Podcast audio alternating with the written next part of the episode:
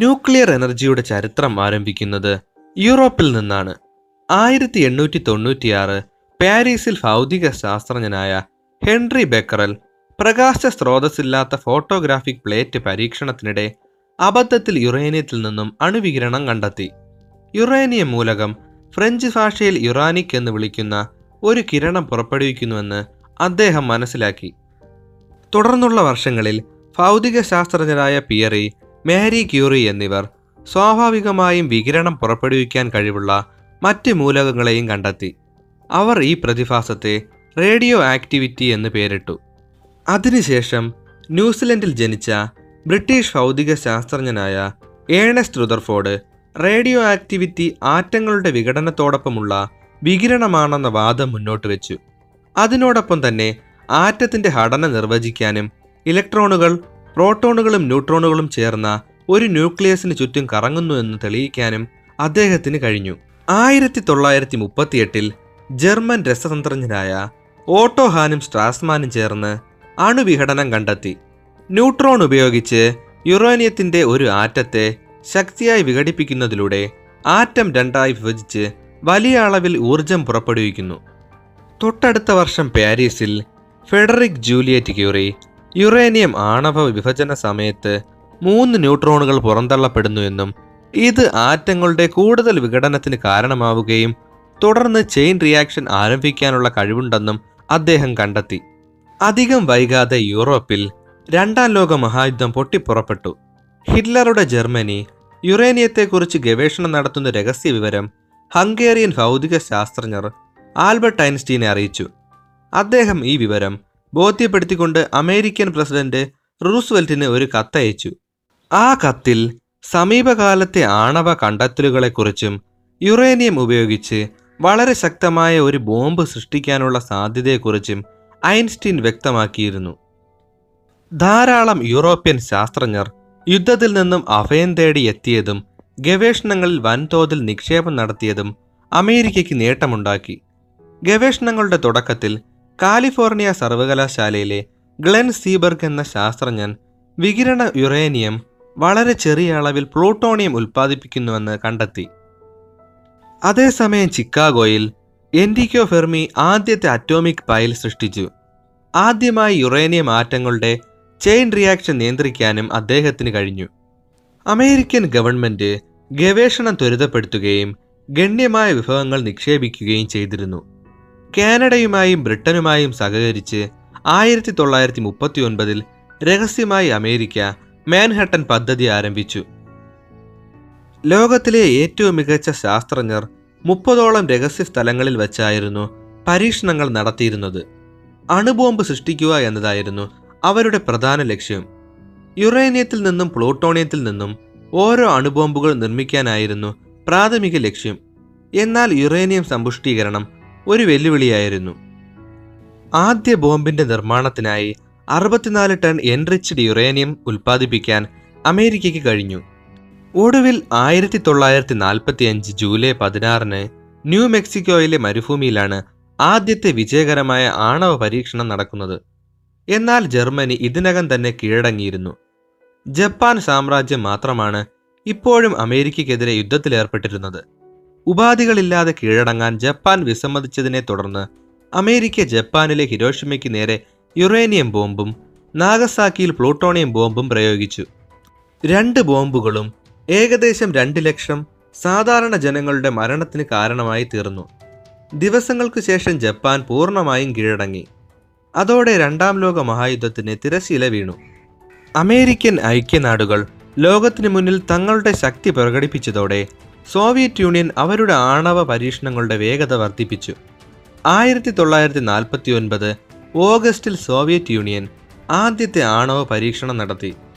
ശീതയുദ്ധകാലത്ത് രണ്ട് ശക്തികളും അതിതീവ്രമായ ആയുധ മത്സരത്തിൽ ഏർപ്പെട്ടു. സാങ്കേതിക മേധാവിത്വം നേടുന്നതിനും ലോകത്തിലെ ഏറ്റവും വലിയ ആണവായുധ ശേഖരം കൈവശം വയ്ക്കുന്നതിനുമായി വൻ തുകകളാണ് ഇരു രാജ്യങ്ങളും ചെലവഴിച്ചത്. ആയിരത്തി തൊള്ളായിരത്തി അൻപത്തിരണ്ടിൽ ബ്രിട്ടൻ ആദ്യത്തെ അണുബോംബ് പരീക്ഷിക്കുമ്പോൾ തന്നെ അമേരിക്ക ലോകത്തിലെ ആദ്യ തെർമോ ന്യൂക്ലിയർ ബോംബ് പരീക്ഷണം നടത്തി. ഇത്തരം ബോംബുകൾ ഹൈഡ്രജൻ ബോംബ് അല്ലെങ്കിൽ എച്ച് ബോംബ് എന്നും അറിയപ്പെടുന്നു. ഇതൊരു ന്യൂക്ലിയർ ഫ്യൂഷൻ ബോംബാണ്. സ്ഫോടക ഫലമായി ഉണ്ടാകുന്ന ഊർജം ന്യൂക്ലിയർ വിഭജനത്തെക്കാൾ വളരെ ശക്തമാണ്. ആണവായുധം വികസിപ്പിക്കുന്നതിന് സമാന്തരമായി ആണവോർജം ഇന്ധനമായി ഉപയോഗിക്കാൻ വേണ്ടിയുള്ള ഗവേഷണങ്ങളും വളരെ വേഗത്തിലായി. അങ്ങനെ ആദ്യത്തെ ആണവ നിലയങ്ങൾ പ്രവർത്തിക്കാൻ തുടങ്ങി. റിയാക്ടറുകളിൽ ഭൂരിഭാഗവും ഉയർന്ന മർദ്ദം ചെലുത്തിയ വെള്ളമായിരിക്കും. റിയാക്ടറിന്റെ ഉള്ളിൽ സമ്പുഷ്ടമായ യുറേനിയം സ്ഥാപിച്ച് ഇന്ധനമായി ഉപയോഗിക്കുന്ന ഒരു കോറുണ്ട്. ഇതിൽ നിന്നും ഉണ്ടാകുന്ന ചെയിൻ റിയാക്ഷൻ ഏകദേശം മൂന്ന് വർഷം നീണ്ടു നിൽക്കും. പുറത്തുവിടുന്ന താപം ജലത്തിന്റെ താപനില വർദ്ധിപ്പിക്കുന്നു. അങ്ങനെ വെള്ളം ചൂടായി നീരാവിയായി മാറുന്നു. വൈദ്യുതി ഉൽപ്പാദിപ്പിക്കുന്ന ഒരു ജനറേറ്ററുമായി ബന്ധിപ്പിച്ചിരിക്കുന്ന ടർബൈൻ തിരിക്കാൻ ഈ നീരാവി ഉപയോഗിക്കുന്നു. നദിയിൽ നിന്നോ കടലിൽ നിന്നോ വെള്ളം പമ്പ് ചെയ്താണ് റിയാക്ടറിലെ നീരാവി തണുപ്പിക്കാൻ ഉപയോഗിക്കുന്നത്. ആണവോർജ ഗവേഷണത്തെ പ്രോത്സാഹിപ്പിക്കുന്നതിനായി ഐക്യരാഷ്ട്രസഭയുടെ ആഭിമുഖ്യത്തിൽ ആയിരത്തി തൊള്ളായിരത്തി അൻപത്തിയേഴിൽ അന്താരാഷ്ട്ര അറ്റോമിക് എനർജി ഏജൻസി രൂപീകൃതമായി. ആണവോർജത്തിന്റെ സുരക്ഷിതവും സമാധാനപരവുമായ ഉപയോഗം ഉറപ്പാക്കേണ്ടത് ഈ സംഘടനയുടെ ഉത്തരവാദിത്തമാണ്. വൈദ്യശാസ്ത്രത്തിലും പ്രത്യേകിച്ച് മെഡിക്കൽ ഇമേജിങ്ങിലും ചില ക്യാൻസറുകളുടെ ചികിത്സയ്ക്കും ആണവ വികിരണം ഉപയോഗിക്കാൻ തുടങ്ങി. ആയിരത്തി തൊള്ളായിരത്തി അറുപതിൽ ഫ്രാൻസ് അവരുടെ ആദ്യത്തെ അണുബോംബ് വിജയകരമായി പരീക്ഷിച്ചു. താമസിയാതെ സോവിയറ്റ് യൂണിയനും അമേരിക്കയും തമ്മിലുള്ള ആയുധ മത്സരം കൂടുതൽ പ്രശ്നങ്ങൾ സൃഷ്ടിച്ചു. രണ്ട് മഹാശക്തികളും ഇതിനകം തന്നെ ഭൂഖണ്ഡാന്തര മിസൈലുകളും ന്യൂക്ലിയർ അന്തർവാഹിനികളും വികസിപ്പിച്ചെടുത്തിരുന്നു. ആയിരത്തി തൊള്ളായിരത്തി അറുപത്തിയൊന്നിൽ സോവിയറ്റ് യൂണിയൻ അമ്പത്തിയേഴ് മെഗാടൺ ടി എൻ ടി ശേഷിയുള്ള സാർ ബോംബ എന്ന ഏറ്റവും ശക്തമായ ബോംബ് പരീക്ഷണം നടത്തി. തൊട്ടടുത്ത വർഷം ഭൂമിയിൽ നിന്നും നാനൂറ് കിലോമീറ്റർ ഉയരത്തിൽ വെച്ച് അമേരിക്ക ഒരു ഹൈഡ്രജൻ ബോംബ് പരീക്ഷണം നടത്തി. ഈ സ്ഫോടന ഫലമായി ഉണ്ടായ കൃത്രിമ മേഘപടലങ്ങൾ ന്യൂസിലൻഡിൽ നിന്ന് പോലും കാണാൻ കഴിഞ്ഞു. ഭൂമിക്ക് വെളിയിലുണ്ടായ വികിരണം കുറഞ്ഞത് എട്ട് ഉപഗ്രഹങ്ങളെങ്കിലും നശിക്കാൻ കാരണമായി. അധികം വൈകാതെ തുർക്കിയിലും ഇറ്റലിയിലും ആണവ മിസൈലുകൾ സ്ഥാപിച്ച് അമേരിക്ക സോവിയറ്റ് പ്രദേശങ്ങളെ ഭീഷണിപ്പെടുത്തി. ഇതിനു പകരമായി സോവിയറ്റ് യൂണിയൻ ക്യൂബയിൽ ന്യൂക്ലിയർ മിസൈലുകൾ സ്ഥാപിച്ചു. എന്നാൽ ഇരു രാജ്യങ്ങളും തമ്മിൽ ചർച്ചകൾ നടത്തിയതിനു ശേഷം തങ്ങളുടെ മിസൈലുകൾ പിൻവലിക്കുകയും സാഹചര്യം ശാന്തമാവുകയും ചെയ്തു. ആയിരത്തി തൊള്ളായിരത്തി അറുപത്തിനാലിൽ ചൈന അവരുടെ ആദ്യത്തെ അണുബോംബ് പരീക്ഷിച്ചു. പുതിയ എതിരാളികളുടെ വരവിനെക്കുറിച്ച് അമേരിക്കയും സോവിയറ്റ് യൂണിയനും പരുക്കൻ കാഴ്ചപ്പാടാണ് സ്വീകരിച്ചത്. തുടർന്ന് ഐക്യരാഷ്ട്രസഭ വഴി ആണവായുധങ്ങളുടെ നിർമ്മാണം തടയുന്നതിനുള്ള ഒരു ഉടമ്പടി അവർ മുന്നോട്ട് വെച്ചു. ഇത് ലോകത്തിലെ അഞ്ച് ന്യൂക്ലിയർ ശക്തികളെ മറ്റ് വിവിധ രാജ്യങ്ങളിൽ നിന്നും വേറിട്ട് നിൽക്കാനുള്ള വഴിതെളിച്ചു ഈ ഉടമ്പടി പ്രകാരം നിലവിലുള്ള ആണവ ശക്തികൾക്ക് ആണവ രഹസ്യങ്ങൾ പങ്കിടാനോ ആയുധങ്ങൾ വിതരണം ചെയ്യാനോ കഴിയില്ല. അതേസമയം മറ്റ് രാജ്യങ്ങൾക്ക് സ്വയം ആണവായുധം നിർമ്മിക്കാനും പാടില്ല. കൂടാതെ ആണവ ശക്തികൾ കഴിയുന്നത്ര വേഗത്തിൽ തങ്ങളുടെ ആണവായുധങ്ങൾ നിരായുധീകരിക്കുകയും വേണം. ഇന്ത്യ പാകിസ്ഥാൻ ഇസ്രായേൽ എന്നീ രാജ്യങ്ങൾ ഒഴികെ ലോകത്തിലെ എല്ലാ രാജ്യങ്ങളും ഈ ഉടമ്പടിയിൽ ക്രമേണ ഒപ്പുവയ്ക്കാൻ തയ്യാറായി. തുടർന്ന് തന്ത്രപ്രധാനമായ ആയുധങ്ങളുടെ ഉൽപ്പാദനം പരിമിതപ്പെടുത്താൻ അമേരിക്കയും സോവിയറ്റ് യൂണിയനും പരസ്പരം ധാരണയായി. ആയിരത്തി തൊള്ളായിരത്തി എഴുപത്തി മൂന്നായപ്പോഴേക്കും ലോകത്തിലാദ്യമായി പെട്രോളിയം പ്രതിസന്ധി ഉണ്ടായി. ചുരുങ്ങിയ സമയത്തിനുള്ളിൽ ഒരു ബാരൽ എണ്ണയുടെ വില കുതിച്ചുയർന്നത് ലോക സാമ്പത്തിക ശക്തികളെ ദുർബലപ്പെടുത്തി. ഈ രാജ്യങ്ങളുടെയൊക്കെ സമ്പദ് വ്യവസ്ഥ പ്രധാനമായും പെട്രോളിയത്തെ ആശ്രയിച്ചായിരുന്നു നിലകൊണ്ടിരുന്നത്. തുടർന്ന് വികസിത രാജ്യങ്ങൾ അവരുടെ ഊർജ വിതരണം ഉറപ്പാക്കുന്നതിനായി ബദൽ മാർഗങ്ങൾ മുന്നോട്ട് വയ്ക്കാൻ തുടങ്ങി. ഫ്രാൻസും ജപ്പാനും പ്രധാനമായും ന്യൂക്ലിയർ എനർജിയെ ആശ്രയിക്കാൻ തുടങ്ങി. തുടർന്നുള്ള വർഷങ്ങളിൽ ലോകമെമ്പാടും നിരവധി ആണവ വൈദ്യുത നിലയങ്ങൾ സ്ഥാപിതമായി. ആയിരത്തി തൊള്ളായിരത്തി എഴുപത്തിനാലിൽ ഇന്ത്യയും ആദ്യ ആണവായുധം പരീക്ഷിച്ചു. സമാധാനപരമായ ആണവ പരീക്ഷണമെന്ന് വിളിക്കപ്പെട്ട ഈ നീക്കം പാകിസ്ഥാൻ എന്ന എതിരാളിയെ ആശങ്കപ്പെടുത്തി. അധികം വൈകാതെ പാകിസ്ഥാനും ആണവ ഗവേഷണങ്ങൾക്ക് തുറക്കം കുറിച്ചു. ആയിരത്തി തൊള്ളായിരത്തി എഴുപത്തി ഒൻപതിൽ ഒരു വലിയ ആണവ അപകടം അമേരിക്കയിൽ നടന്നു.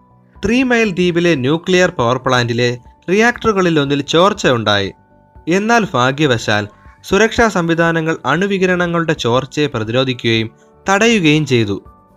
കുറച്ച് വർഷങ്ങൾക്ക് ശേഷം ആയിരത്തി തൊള്ളായിരത്തി എൺപത്തിയാറിൽ സോവിയറ്റ് യൂണിയനിലെ ചെർണോബിൽ ആണവ നിലയത്തിൽ സാങ്കേതിക വിദഗ്ധർക്ക് റിയാക്ടറിന്റെ നിയന്ത്രണം നഷ്ടപ്പെടുകയും അതിനെ തുടർന്ന് താപനില വളരെ ഉയർന്ന് സ്ഫോടനങ്ങൾ ഉണ്ടാവുകയും ചെയ്തു. തുടർന്ന് ഉയർന്ന റേഡിയോ ആക്റ്റീവ് തരംഗങ്ങൾ വായുവിലേക്ക് കൂടിച്ചേരുകയും ചെയ്തു. ഇത് യൂറോപ്യൻ ഭൂഖണ്ഡത്തിന്റെ വലിയൊരു ഭാഗം വ്യാപിക്കുകയും അണുവികിരണം ഉണ്ടാവുകയും ചെയ്തു. ആണവ നിലയത്തിന് രണ്ടായിരത്തി അറുന്നൂറ് ചതുരശ്ര കിലോമീറ്റർ മേഖല പൂർണമായും ഒഴിപ്പിക്കേണ്ടി വന്നു.